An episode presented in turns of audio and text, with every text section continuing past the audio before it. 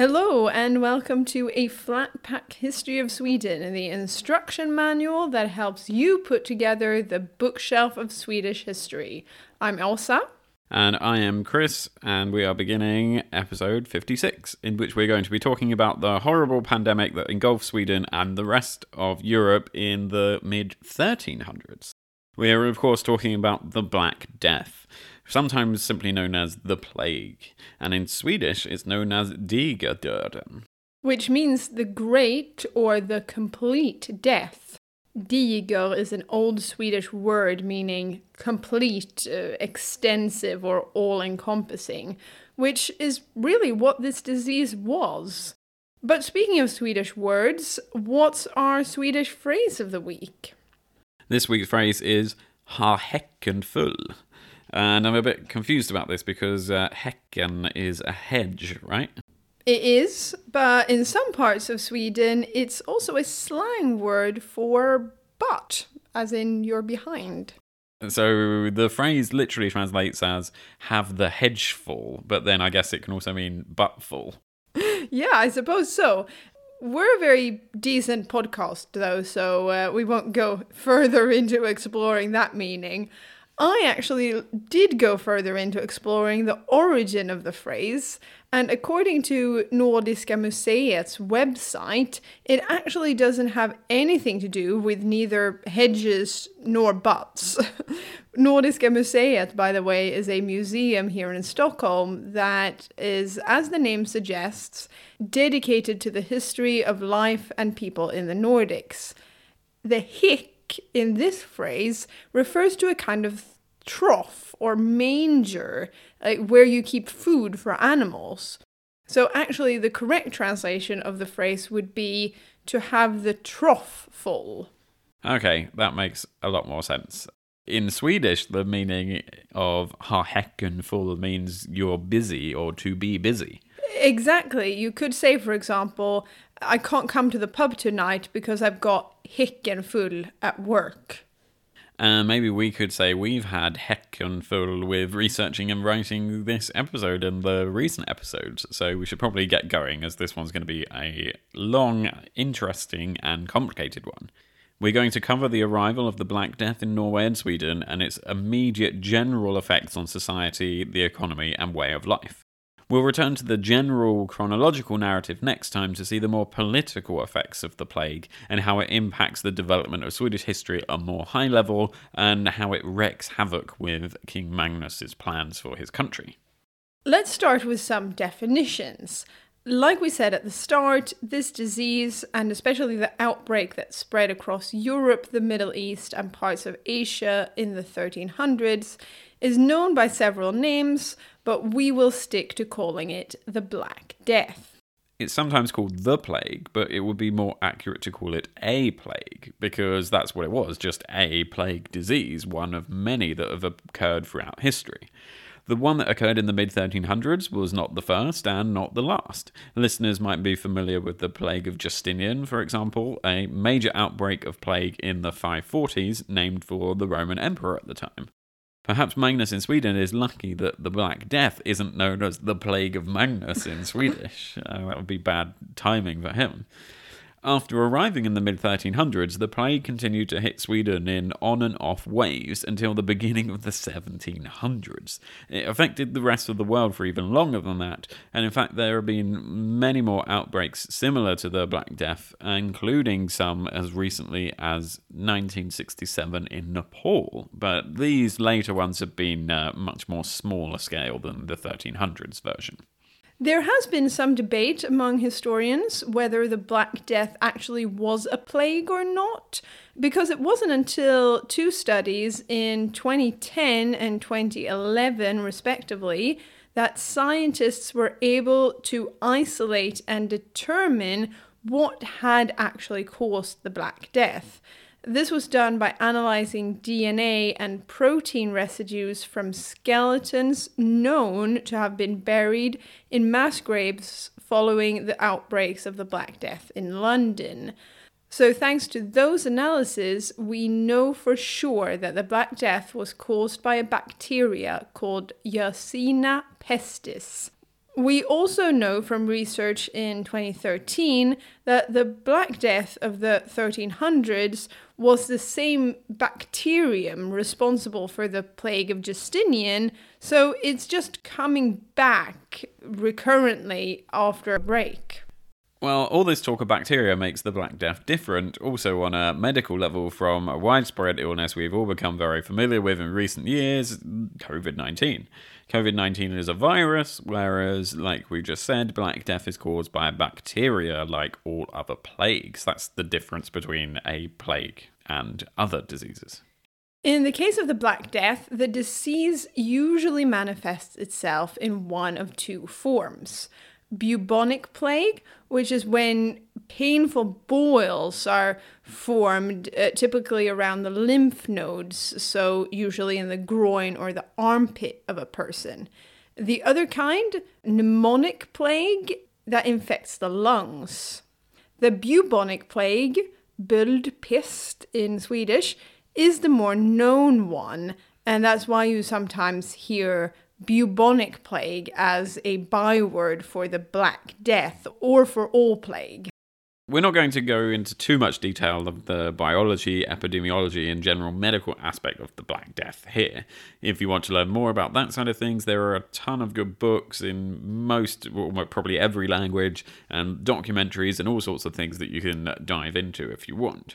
But just to understand why this became such a horrific, all encompassing pandemic in Europe and Asia in the 1300s, is worth saying just a few words about how it spread and what happened when you got infected like we said, is caused by bacteria. That bacteria infected fleas and sometimes lice, which either then infected humans directly when biting them or infected rodents like rats. And from there, the flea or the lice use the rodent like a taxi service to get close to a human and bite the human. Rat taxi! Rat taxi. Yeah, hailing a rat taxi. And in the case of the pneumonic plague, the disease can then also spread from human to human in the same way that COVID, that we're so familiar with now, does by coughing and breathing it in from an infected person. Again, there are different kinds of plague. Sometimes you also see septicemic plague being mentioned as a third kind. That is when the infection goes to the blood all of these, there are variations on the same theme. They're all different presentations of the same disease, and they're the Black Death at this point. They're just a bit different. Again, think COVID variants. Bubonic plague, with these horrible, painful boils, have historically had a mortality rate of between 50 and 80% of the people infected.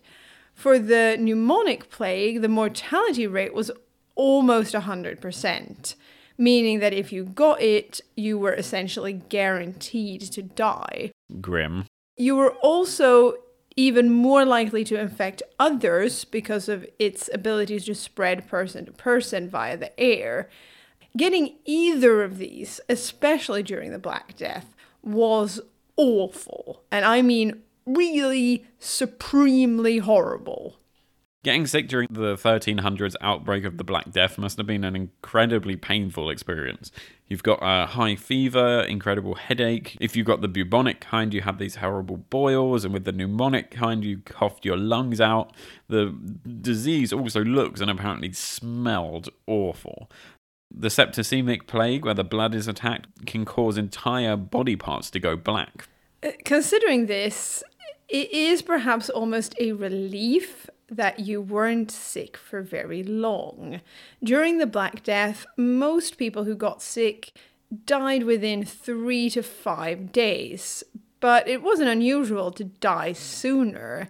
Uh, so that's a very short incubation time. You'd think that that might be a good thing because it reduces the chances of spreading it.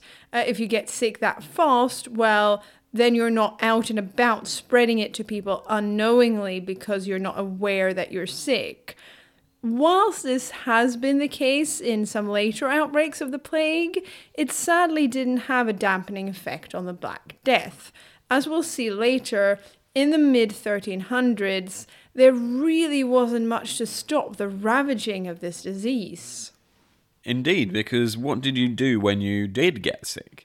Whilst the field of medicine developed substantially during the Middle Ages, it wasn't enough to really tackle something like the Black Death. Especially up here in Sweden and in Northern Europe in general, there just weren't enough medically educated people, or even educated people in that sense at all. When the Black Death hit Sweden, our first university is still more than a hundred years away medicine and healthcare was practiced at monasteries and convents, and whilst there had been an almost exponential increase of those, that wasn't nearly enough to cover the needs of all the people. So, what people did do was to try and avoid getting sick. And because those who were sick often had very visual sign of illness, like boils or parts of the body turning black, it was obvious to avoid them and isolate them as best you could. This had the tragic side effect for the people who were already sick that since people didn't want to come near them, they were sometimes left alone with no one to care and comfort them. Again, as we discussed when we talked about medicine and illness in general in this time period, people also widely turned to religion in Sweden. Prayers to the Holy Ghost, the Virgin Mary, and St. John were common. It was also common to try and stop the disease or force it away by arranging processions or other outward displays of religion. More folkloric expressions in ways of trying to stop the plague were also common, both in what is modern day Sweden and Finland. From Finland, there is, for example, a chant preserved, sadly not documented at the time, but written down in 1564, that consists of 26 stanzas. These chants were used to exorcise the plague from a person or area, it was probably the best way to describe it. But when it comes down to it, there was very little to do once the disease struck. Some people were, of course, able to avoid it, especially wealthier people who could just leave an affected town or village and had enough supplies to go and wait it out in the forest or in their castle. And whilst the mortality rate was huge, as we'll see in much more detail later, some people could get it and survive, but it came at an incredible personal and societal cost. Side note, by the way, today, or well, since the mid 20th century, we can cure people who get infected with the plague, and that's thanks to antibiotics, since it's a bacteria borne disease.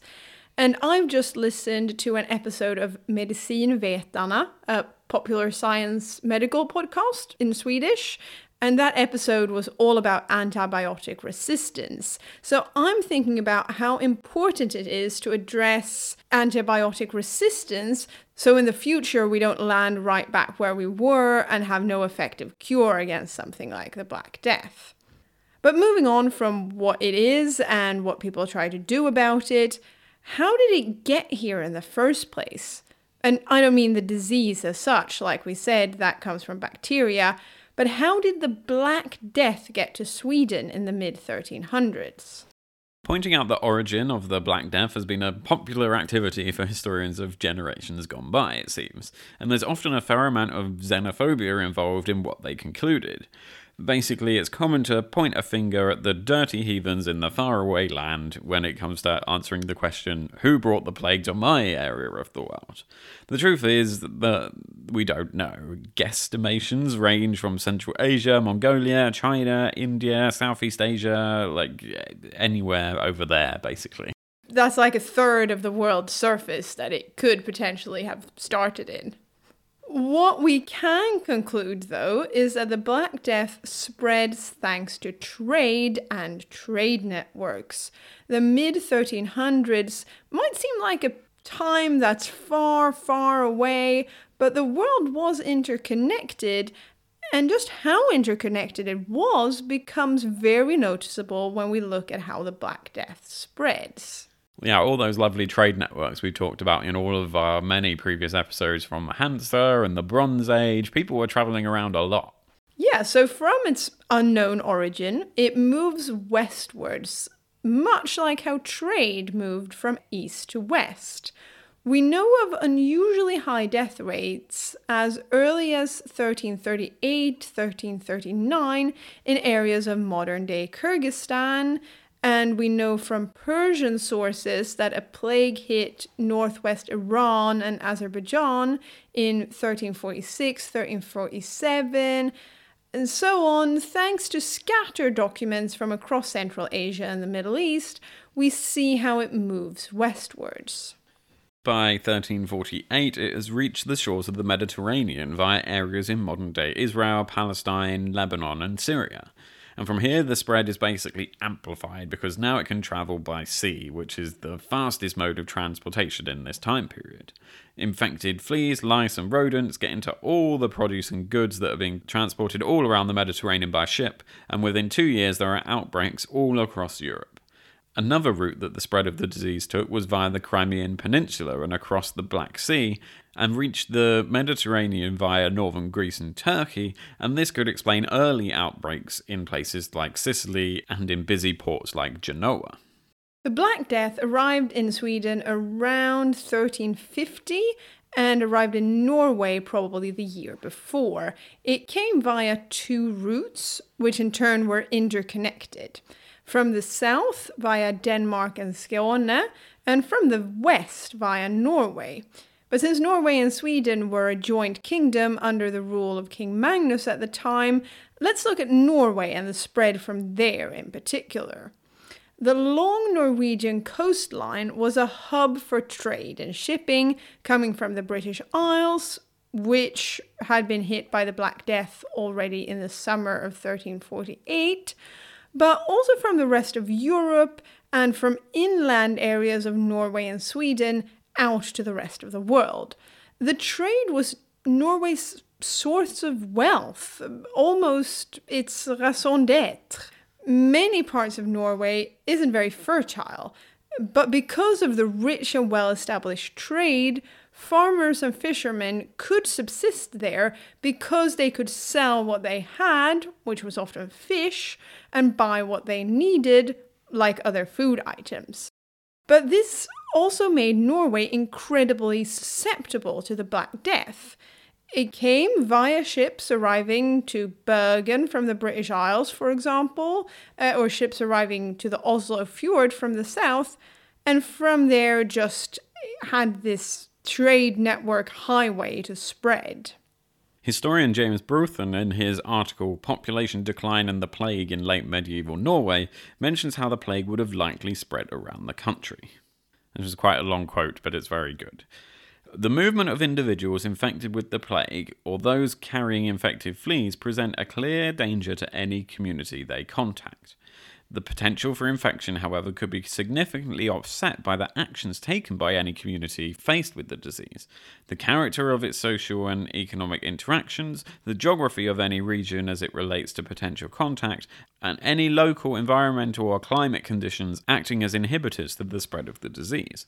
Holmsen, for example, has argued that the plague had its greatest effect on the lower elevation farms, where population densities were higher and contact along trade routes strongest. This would imply some natural isolation, affording a lower incidence with distance from the main farms. This would imply some natural isolation, affording a lower incidence with distance from the main farms. Geography certainly played a role in the diffusion of the disease. Holmsen further contends that fishing villages were more susceptible due to their greater contact with towns.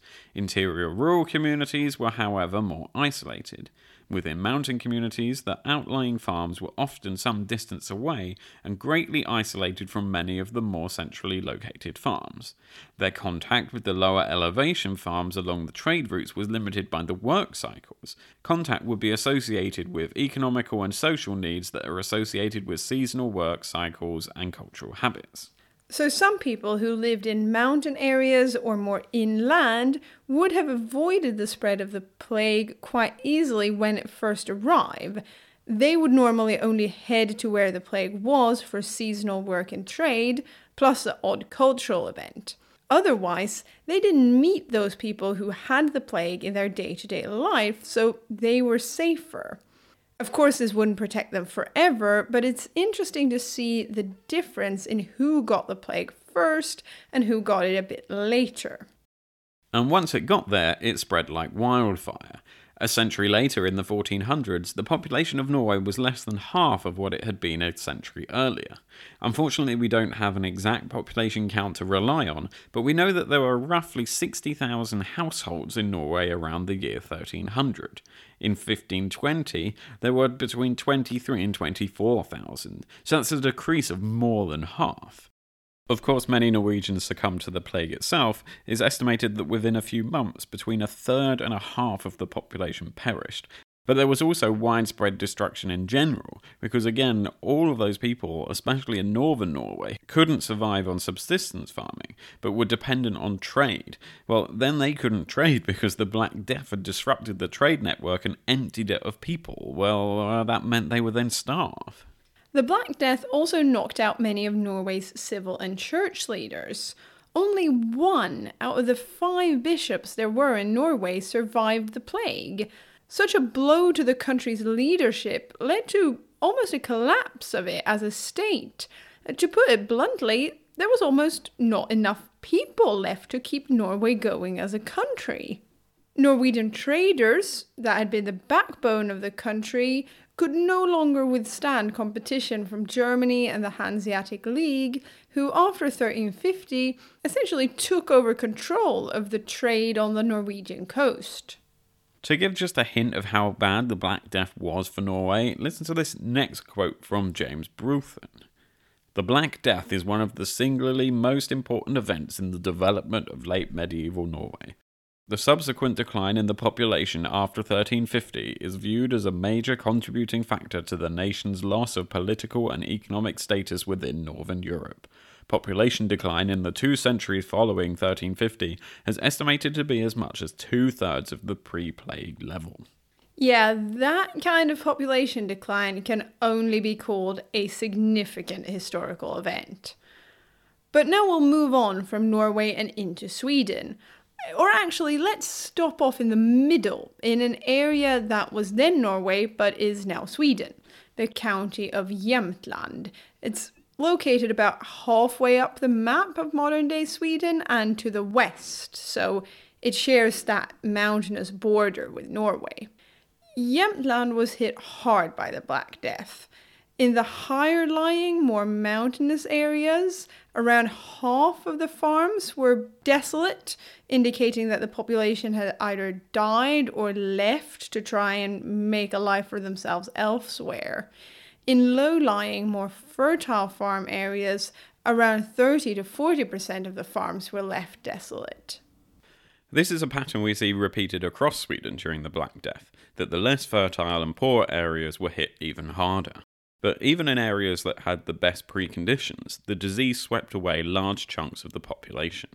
Up until the mid 1300s, the population had increased so much that people had to move further out and into areas that were not previously settled because they were less suitable for farming. But now people had to move to these places because there was nowhere else left. The Black Death caused this process to reverse. As people died and their farms and houses were left desolate, those who had survived could take up residence in the more favourable places if they'd previously moved uh, further afield. In general, if we look at Sweden as a whole, we see how the areas that were settled last were also those that were abandoned first. It's also like a wave on the shore. When lots of people or water come in, the wave that reached furthest retracts first. Or, as my dad used to say all the time about him being in the Navy, the engineers are on first and off last. Speaking of waves, that's also a pretty good description of how the Black Death affects Sweden. It happens in waves or phases. It doesn't happen everywhere at once. Like we said, we see the first cases appearing in 1350, although it's impossible to know when the first case occurred, but we see it hitting the south and west of the country first. It's equally impossible to say which areas were hit hardest. Some sources indicate that the disease east somewhat the further east and north it got. But that could equally also depend on the fact that there are fewer sources from the north of Sweden and modern day Finland because the state authorities were, as we know, weaker there. So maybe they didn't have fewer cases, they just had fewer means to write it down and communicate it to the rest of the world. There are legends and tales from all over Sweden that go along the lines of only one person survived in this socken, or the entire population of this socken could all fit standing on this one rock. Socken being that administrative unit that's smaller than a county and sometimes just one village and the area surrounding it, which is usually translated to parish in English. And then there are stories that go along the lines of there was one surviving woman in this socken, and she saw smoke coming from a house in the neighboring socken and went over there. And it turns out that one man had survived there too, and thanks to that, they repopulated the area, which is a very uh, disastrous history style uh, story while these tales and folk legends are obviously not facts, uh, although they might have been on very few occasions, they give an indication that some areas were hit harder than others. But it's impossible to establish any real pattern to this because overall the Black Death was so all encompassing and generally bad that it just became a case of was your area hit incredibly hard or slightly less incredibly hard? The same can be said for groups of people. The disease did not discriminate, it hit everybody. Obviously, if you were poor, you were more likely to be malnourished and more susceptible to illness. That was true then, and it's true today. But the fleas and the lice and the rodents that spread the disease were common everywhere in the mid 1300s, both among rich and poor. Actually, one group of relatively well off people were hit particularly hard. We notice in records of the nobility and the estates that they owned that the poorer among the nobility were not able to weather the storm, so to say, when the Black Death hit and when they themselves got sick. But more importantly, when the laborers that worked their land got sick and disappeared, they could not stand the loss of income that it led to and had to sell off their properties and consequently lose their status among the nobility. In turn, the richer among the nobility, who owned more land and could subsume the shockwaves of the losses due to the disease better, well, they were able to hoover up the land that their poorer fellows had lost and thus became even richer. Yes, it's a depressingly common theme throughout history, I think. Mm. And there were, of course, reactions to this incredible tragedy all across society. It doesn't just happen and nobody talks about it. And we thought we'd look at the reaction of possibly the two most prominent Swedes of this time, King Magnus and our religious icon, Birgitta, that outspoken and well known church figure, pilgrimage taker, and advisor to Queen Blanche. Yes, and we'll dedicate an entire episode to her sometime in the not too distant future. So for now, just remember that she is influential and outspoken because of her religious life and status in society. Magnus's reaction to the plague hitting his country, or countries, remember, since he's king of Skåne and Norway too, is made famous thanks to a letter he sends in 1349 from his residence at Lödöse to the bishopric in Linköping. So why don't you read out the first few lines of this lovely letter, Åsa? yes, uh, it is in medieval Swedish, which, as we know by now, is a bit odd for a modern Swedish speaker. Uh, but this is how King Magnus begins his letter. Magnus med Guds nåde konung Sveriges, Norges och Skåne sände allom klärkom och lekmannom sedelis hurarium in Linköpings biskopsdöme hälsom mitt Gudi. And translated to modern English, that would be Magnus, with the grace of God, King of Sweden, Norway, and Skåne, hereby sends all clergy and laymen seated here in Linköping's bishopric greetings with God. So that's a very fancy opening to his letter. This letter is also the first contemporary evidence we have of the Black Death having hit Norway and western Sweden, because Magnus is writing to Linköping, which is located further east, to warn them about the terrible disease. He writes about how the disease kills otherwise healthy people and destroys all life in its path. And this is also a great example of how he calls himself king of Sweden, Norway, and Skåne, mm. and that Skåne wasn't just sucked into mm. uh, Sweden at this point. The good king has also some helpful advice, could we say, to the people of Linköping for what they should do to protect themselves and alleviate the effects of this disease. All the people across the kingdom of Sweden, both clergy and laymen, old and young, men and women, shall go barefoot to their parish church every Friday. Yeah, I mean, that's solid advice. No shoes Friday, dress down Friday. No shoes Friday, and we'll be rid of the Black Death. I don't need to worry about antibiotic resistance anymore because it can all be fixed by going barefoot to church, according to King Magnus. Well, the king doesn't just stop there, though.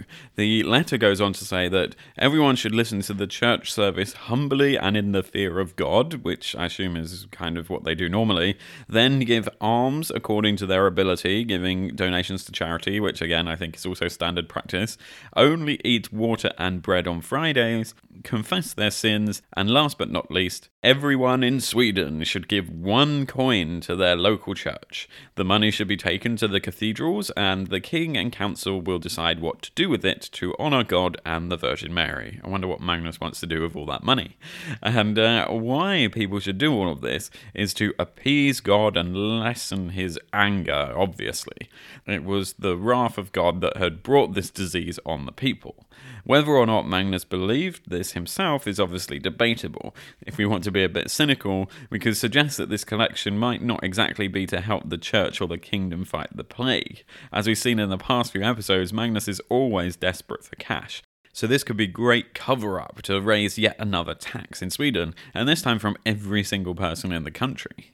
Handy for sure, so uh, who knows? Birgitta and the church are convinced that the disease is punishment from God. In fact, pretty much anyone in Sweden at this time is convinced that it's a punishment from God. But Birgitta has her own ideas about why God is so angry with people. Because she's had a vision. Spoiler alert, she has quite a few in which the Virgin Mary has spoken to her and said, For three sins' sake the plague has come to the kingdom haughtiness, excess, and desire for profit.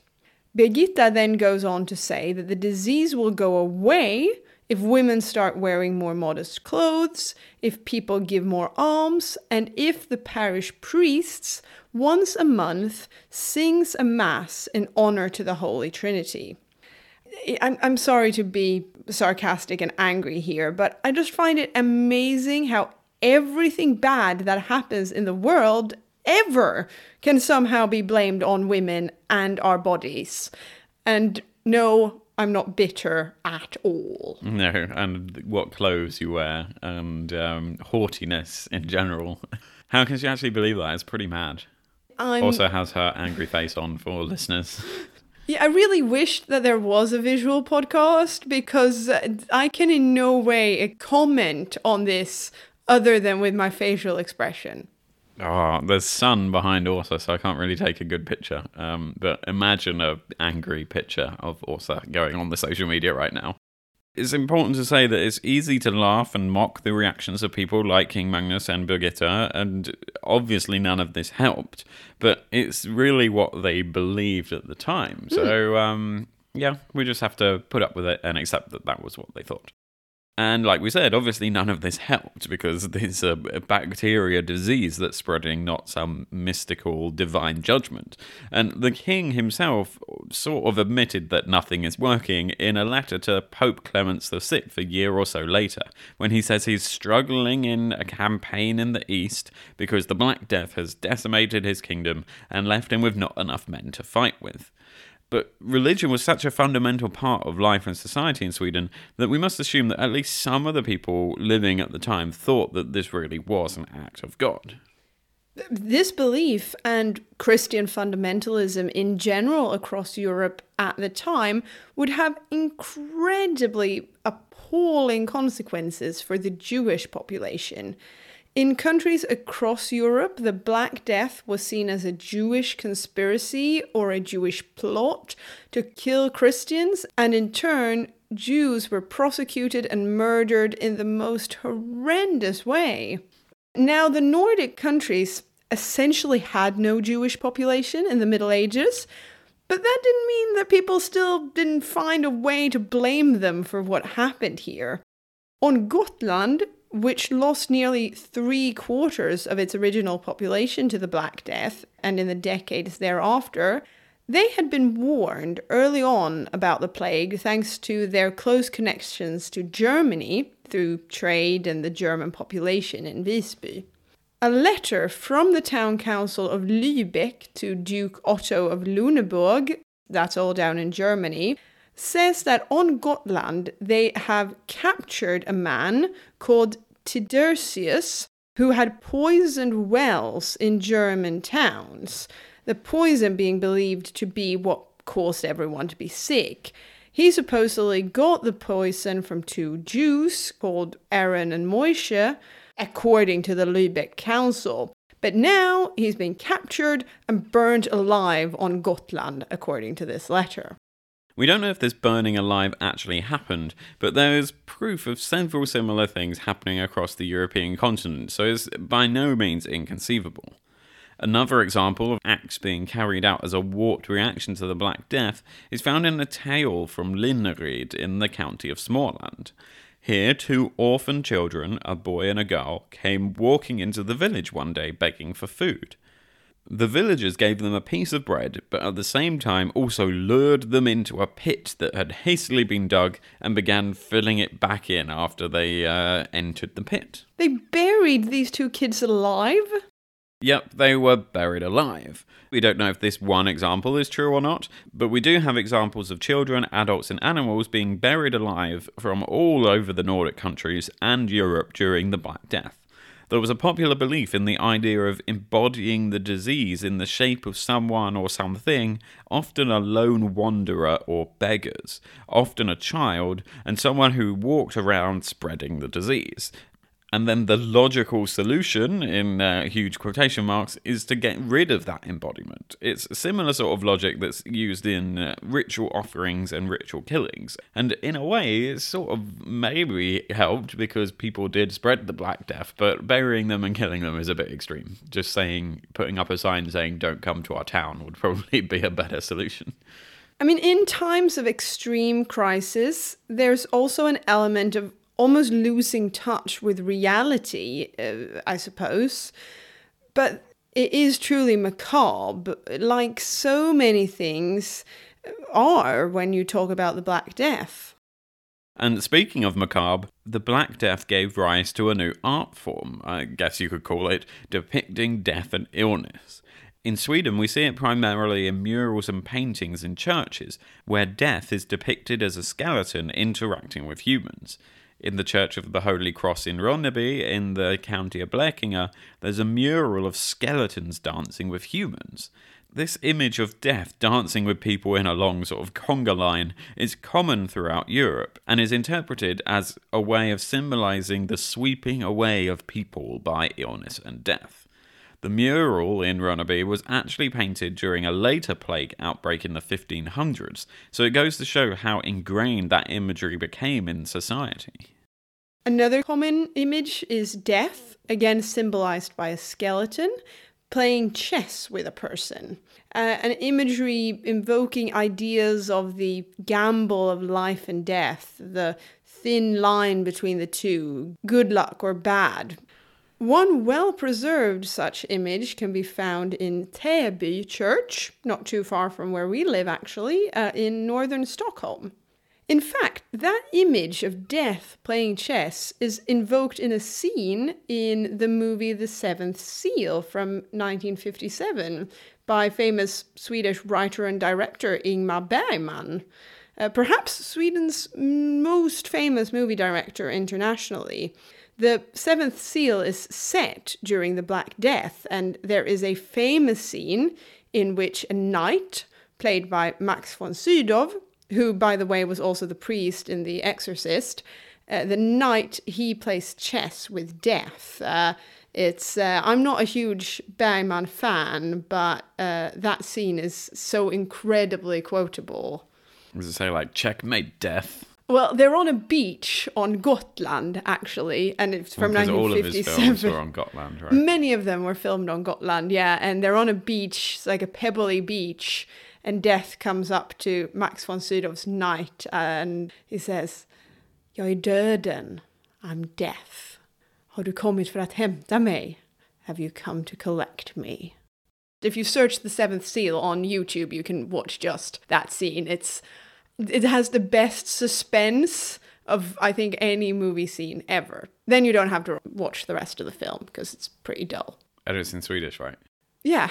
Yeah, well, I'm just guessing. He might have done international films. His films were international for sure. They influenced people like I know uh, that, but they Woody were, Allen. but they and- were in Swedish, all of them. Yeah, but you know of that thing that comes up at the bottom of films that has letters. You know, I know it's not very famous in the English-speaking world, but there is such a thing called subtitles that helps you watch films that are made not in English. And stop throwing pillows at me, Chris. Keep just keep reading the script about the Black Death. Well, many historians argue that these depictions of death might have stemmed from the fact that people lived closer to death, so to say. They witnessed much more death around them, especially during something like the Black Death, than many of us do today, and consequently needed a way to deal with it. And just like we do today, art became one of those ways to deal with it. Yeah, I mean, I suppose you can compare it to how all the stand up comedians today are doing routines about COVID 19. Medieval Swedes painted death as skeletons. It, it's all a way to get through the day through expressions in art. Yes, and widespread death was, of course, the main effect of the Black Death. And you look at that as almost coming from two strands of it. There's the individual effect of illness and death, the loss of life, the loss of loved ones, the loss of income if the main breadwinners of a household died, and the poverty that comes from that for individuals and families. That was, of course, an extensive and tragic consequence of the Black Death. Then there's the overall societal effect of the widespread death. We saw earlier how King Magnus writes in his letter to the Pope that he doesn't have enough good men left when he wants to go and fight in the East. That's just one example. It's very difficult to know for sure because there's a lack of accurate census data, but it's not inconceivable that up to a third or even a half of the population died. And there are also huge variations between areas, meaning that some hard hit areas could have lost up to 80% of its population. And just like on a personal level, that decimation of the population leads to poverty on a regional and state level because there are fewer people working the land, selling goods, paying taxes, and in other ways contributing to the state finances. A very visible effect of this is that there are very few large building projects from the decades during and just after the Black Death. Like churches and cathedrals, for example, the vast majority were built either before or after the latter half of the 14th century. After the Black Death, there simply wasn't money or people around to engage in large scale projects like that. Indeed, and Lars Ersgård has looked into this building change in his piece called Change, Desertion and Survival An Archaeology of the Late Medieval Crisis. One good quote from this is In the town of Örebro, desertion of settlement took place in the late Middle Ages. In the town of Lund, an area in the northern outskirts where craft buildings were located in the High Middle Ages, was abandoned after the year 1350 and was not resettled until the 16th century. In the town of Linköping, the impact of the crisis was discernible not as desertion, but as an almost total stop of construction works during the first decades after 1350. All construction work ceased in the settlement, and so did the works at the cathedral in the town. Not until the first decades of the 15th century they were resumed.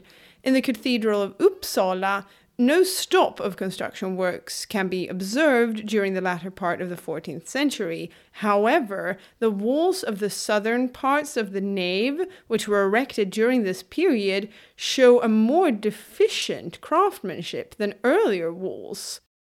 And he continues by saying, In the building works of the 15th century, a higher quality of masonry is visible anew. These qualitative differences have been explained by a lack of qualified masons caused by the general decrease of the population at the end of the 14th century. The decades following the year 1350 meant an almost immediate cessation of building activities in churches, the same pattern that was seen in the towns being repeated in the countryside. This observation is supported by the dendrochronological dates from the provinces of Östergötland and Småland. End long quote. So this is really interesting. You can see that these building projects almost completely stop, and when they are able to continue decades later, the qualified masons and architects have clearly been killed off, as the quality isn't as good as before the Black Death. Moreover, it wasn't just like this happened for a period and then things went back. Some estimates say that between 1350 and 1420, Sweden's population decreased by as much as 60%. Because it's not just the people who die who lower the numbers of the population, but since they've died, they're not going to have children. So the population isn't replenished, so to say. It is going to take almost three centuries for Sweden's population to return to pre Black Death levels. Now, that's also due to periods of starvation, war, and so on that happened later, but it's an indication of how destructive the disease was when it lowered the population level to such a point. Yeah, that's huge. And obviously, there are some wars and things, but in the wars that we've seen up till now, we're talking about a few thousand or hundred people dying. It's not like World War One, where a million people in Sweden are killed in one war. So, it, yeah, it, the fact that it takes three centuries to return to the levels of 1348 is is is amazing. Really, Yeah. it really shows you the scale of death. One thing that wasn't affected as much through Sweden was royal and noble power. In fact, castle building peaks in the decades directly after the Black Death, sort of after 1350 and 1351. The second half of the 1300s is the extreme peak of castle building in all of medieval Sweden. A lot of these are located centrally, such as Pixbo in Småland, and the castles take on urban functions, such as being trade centres and taking control of administration. Magnus Stibéus, among other historians like Lars Ersgård, suggests that this is because the king and the nobles are using these castles to gain a stronger control over the taxes and other urban functions that used to be run from towns the there are now less people to control and less people in these towns, and so it's important to actually get the taxes out of the people who are left, as revenues are going to be massively falling in this period. These new urban fortresses are actually a more efficient solution than simply repopulating the towns quite slowly. And you can see this with the quite obvious decline of some nearby towns, such as Skara, which lose their urban functions in the time of the crisis and immediately after because they're being replaced by these castles that sort of suck up all the functions that the previous towns were doing. And that can also explain why the big building projects are taking so long to be built because obviously the nobles and the kings are taking all the masons and the good builders left around to build their castles instead of building the churches and big things in the towns. Yeah, wow, this really is affecting the very fabric of society.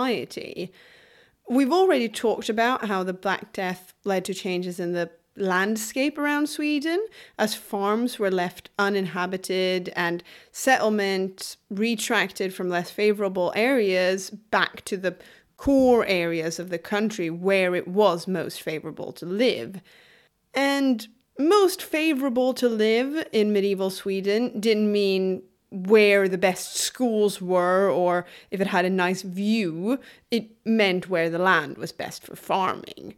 And this change in where settlements were and what the landscape looked like remained for a very long time.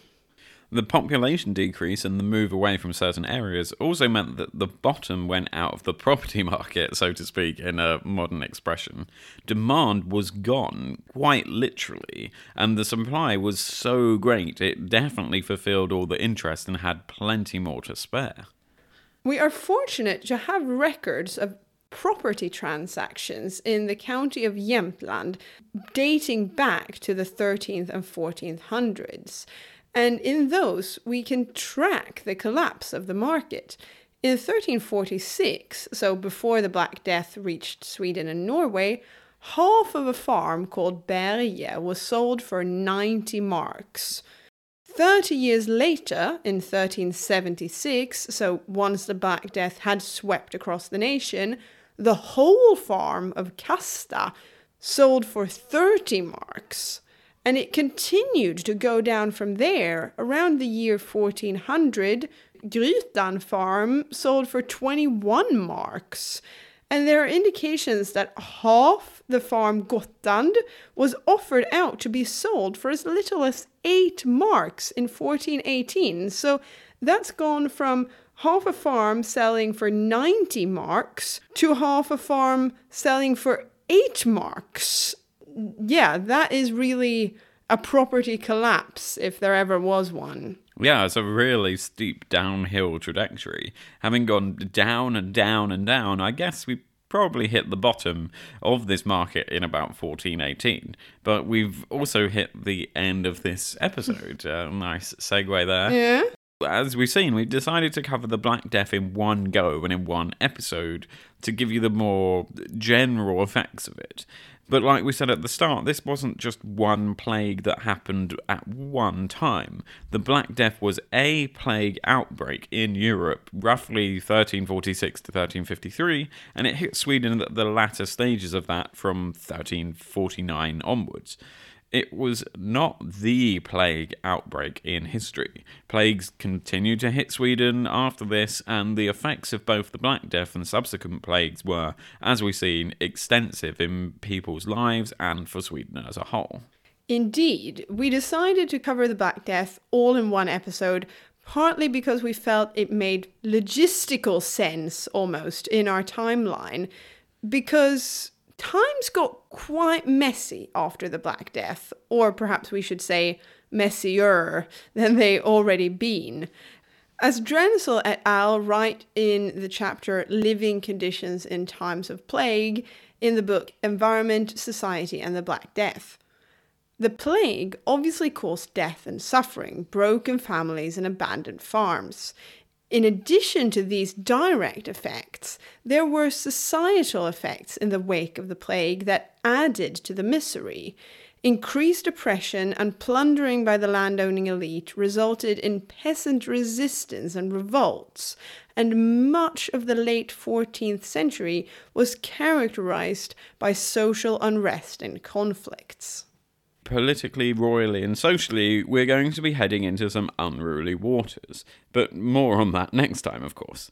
We'll keep mentioning the fallout of the plague as we go, including how it ends up affecting Magnus's plans for more military adventures, his bank balance, and the general way that he's going to start running his three kingdoms after this disaster. And we'll see all of this next time. The fallout isn't over just yet. It definitely isn't. But as always, thanks for listening. If you want to get in touch, you can find us on Facebook. Just search a Flatpack History of Sweden, or we're on Twitter at Flatpack Sweden. Yes, or you can send us an email, flatpackhistorysweden at gmail.com. And don't forget to check out our website, a flatpackhistorysweden.com. There's uh, no new messages at the moment to read out, I don't think. But we've had lots of new people uh, joining the Facebook page and Twitter after our appearances on Rex Factor and A Life in the Land of Ice and Snow. So if you're one of those new people, by the time you've got up to episode 56, hello, thank you for joining us a few uh, months or weeks or whenever ago. Or they, you could have done what I did when I started to listen to Rex Factor. I started with the first, the newest episode, and went back. Yeah, yeah, that would be a bit weird with this with this podcast, though. Well, if that is what you've done, and this is the very first episode of Flat Pack History Sweden that you've listened to, Hello and welcome. Yes. Well, I mean, I can see why people would listen to the most recent episode, but then go back to the first one. But it would be weird to go 56, 55, 54, 53, 52, 51 when this is a chronological history of Sweden. Dear listeners, you are welcome to listen to the episodes however you like. Don't listen to Chris's absurdly logical way of always approaching things. Right. Um, Will, I think we'll leave it there and say goodbye for now. Goodbye. Hey, door.